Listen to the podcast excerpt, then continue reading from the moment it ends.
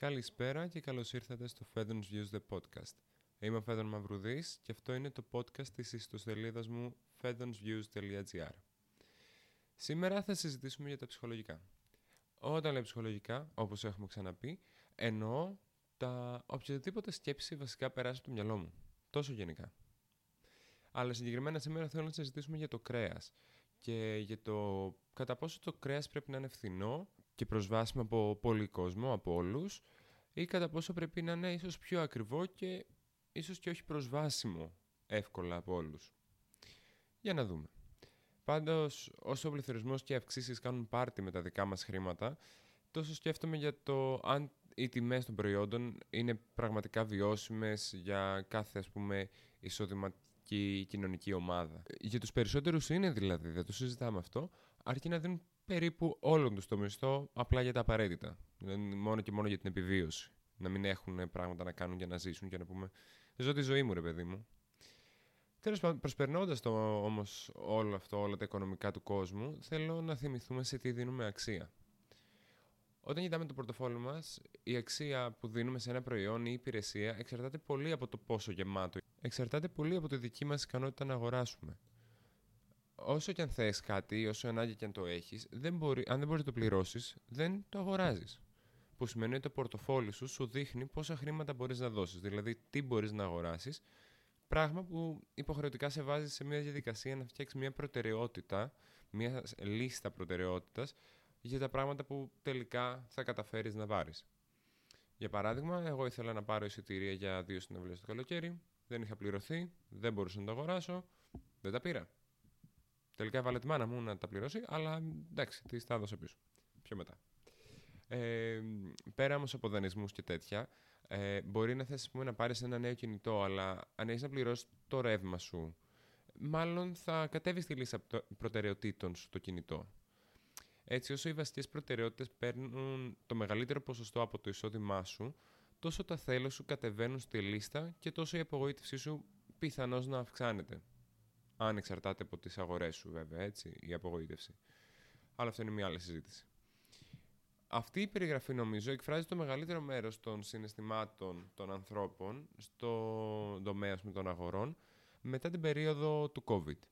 Πώς ρυθμίζονται όμως οι τιμές των προϊόντων; Αυτές ε, δεν ρυθμίζονται απαραίτητα ανάλογα με το αν μπορούμε να τα αγοράσουμε ή όχι. Οι τιμές κυρίως ορίζονται με βάση το είδος του προϊόντος, την ποιότητά του, το κέρδος που θέλουν να βγάλουν οι έμποροι σε κάθε στάδιο από, από το σχεδιασμό, την παραγωγή, τη διανομή, οτιδήποτε μπορείτε να φανταστείτε. Ε, εξαρτώνται από τον ανταγωνισμό και βέβαια και το marketing. Μπορεί και από άλλα.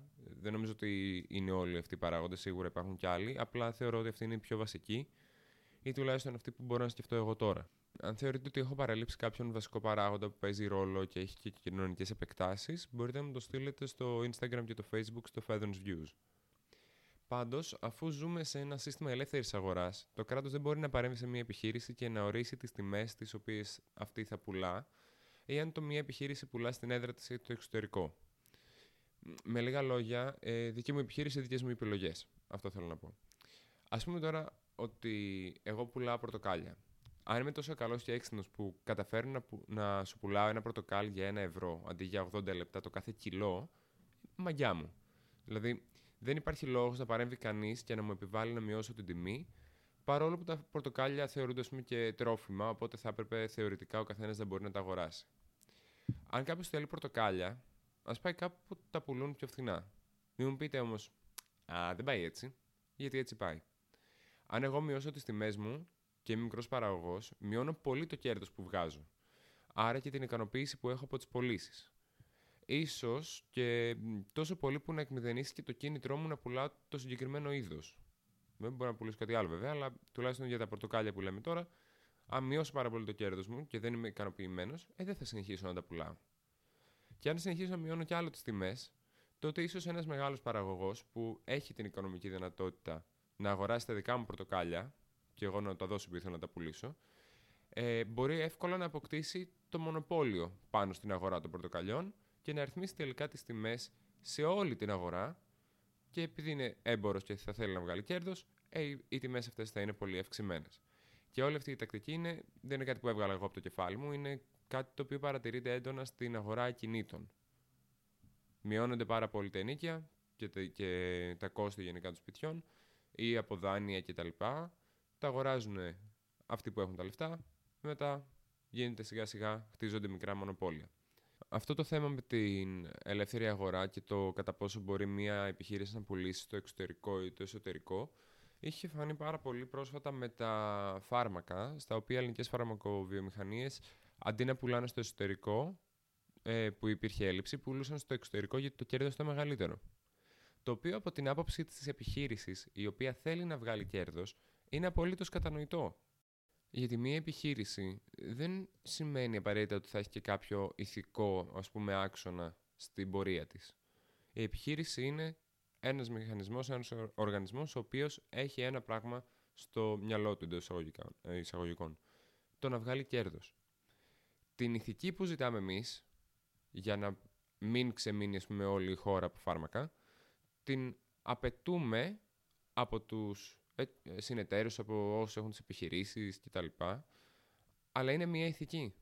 Δεν μπορώ να απαιτήσω όμως εγώ από την επιχείρηση να έχει αυτή την ηθική. Δεν είναι ο ρόλος της επιχείρησης.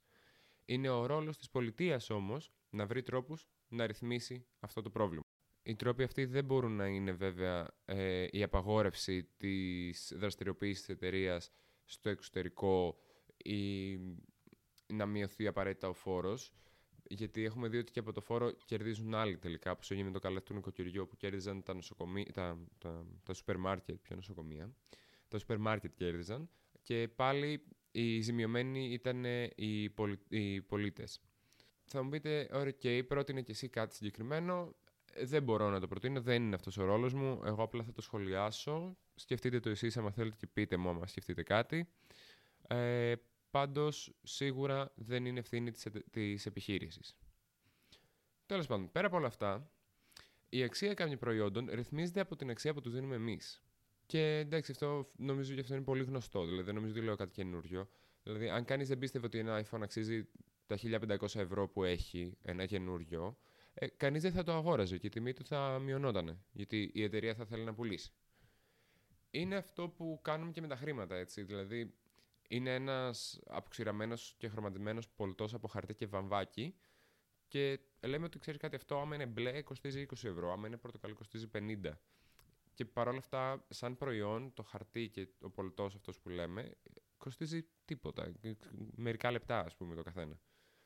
Άρα, έχουμε συμφωνήσει ότι αυτό έχει αξία και ότι με αυτό θα το ανταλλάζουμε, θα κάνουμε τις αγορές μας κτλ.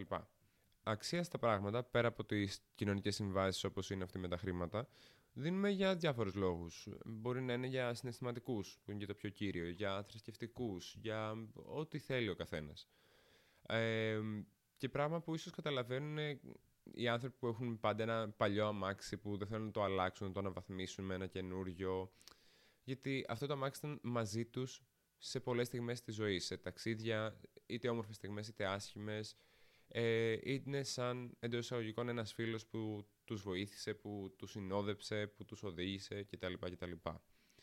Ε, και Εντάξει, δεν το λέω μόνο για αυτούς, γιατί πιστεύω ότι λίγο πολύ όλοι το κάνουμε αυτό με κάποια πράγματα. Δηλαδή τους δίνουμε, πέρα από μια ανώτερη αξία από την οικονομική, ε, τους δίνουμε και ένα πρόσωπο. Δηλαδή, ιδιαίτερα σε αντικείμενα που έχουμε συνδέσει με έντονες αναμνήσεις και που τις θέλουμε να, να τις έχουμε ζωντανές στο μυαλό μας, ε, το κάνουμε νομίζω πολύ συχνά.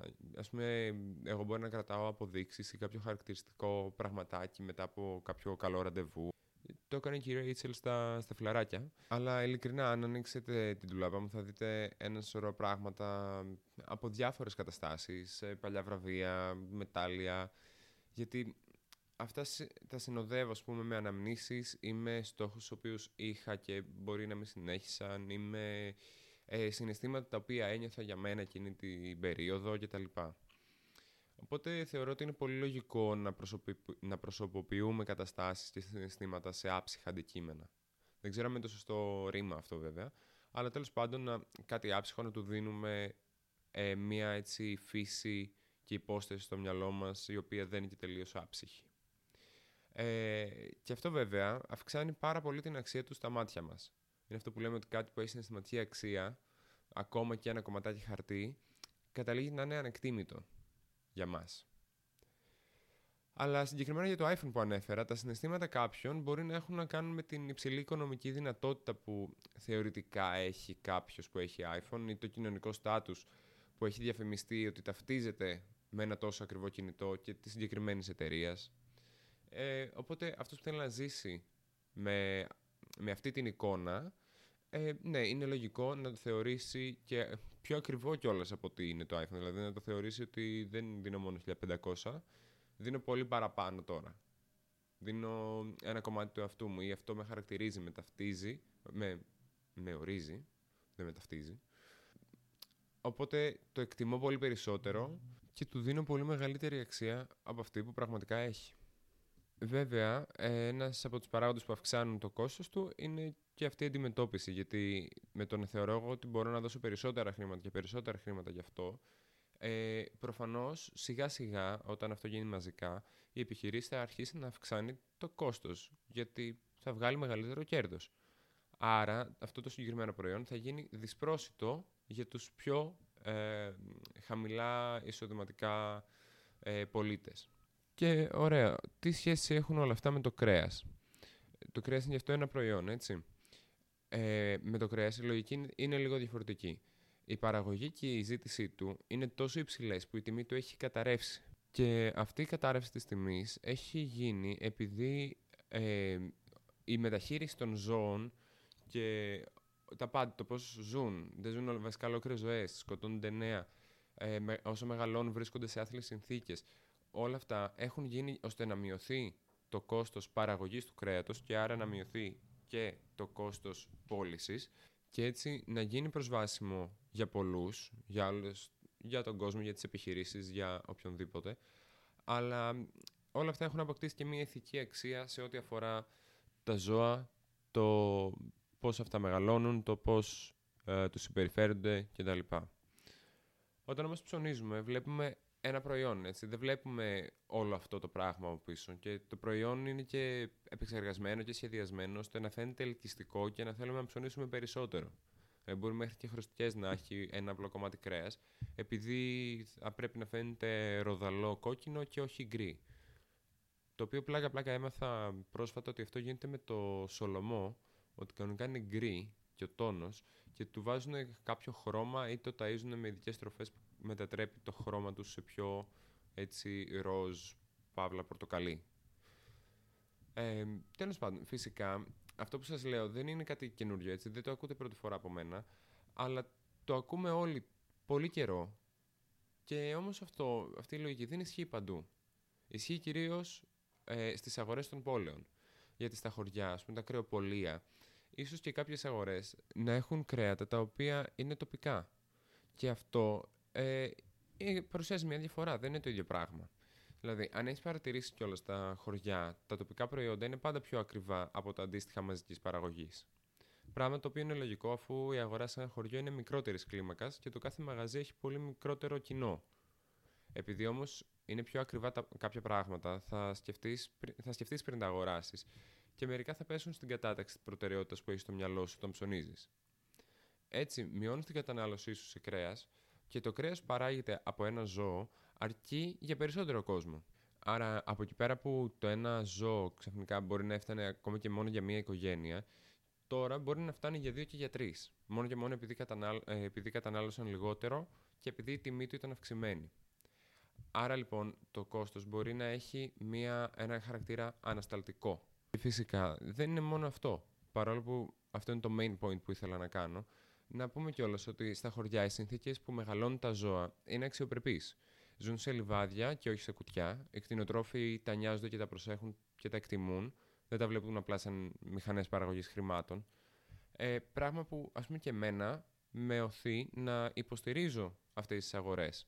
Και, και το πιστεύω ότι το κρέας θα πρέπει να είναι ακριβό και να προέρχεται από τέτοιες συνθήκες χωριού και να υποστηρίζονται οι επιχειρήσεις που αγαπούν αυτό που κάνουν και το πώς το παράγουν και όλη τη διαδικασία την αξιοπρεπή, αντίθετα με αυτές που θυσιάζουν τα πράγματα, τα πάντα βασικά, για το κέρδος. Για να μην παρεξηγηθώ, ε, δεν είναι ότι εδώ πέρα λέω να γίνουμε όλοι vegetarian και vegan και να μην τρώμε κρέας. ε, εννοείται ότι μου, αρέσει, μου αρέσουν τα προϊόντα κρέατος και τα ζωικά προϊόντα και δεν θέλω να σταματήσω να τα καταναλώνω. Ωστόσο, θέλω όταν τα καταναλώνω να ξέρω ότι έχουν προέλθει από σωστές συνθήκες που δεν τα μεταχειρίζονται πούμε, σκλάβοι, που τα ζώα τα ίδια έχουν μεγαλώσει όπως έχουμε πει αξιοπρεπώς και επίσης δεν λέω ότι, δεν, ότι το κρέας μάλλον πρέπει να γίνει απρόσιτο τελείως για τις εισοδηματικά χαμηλότερες ομάδες.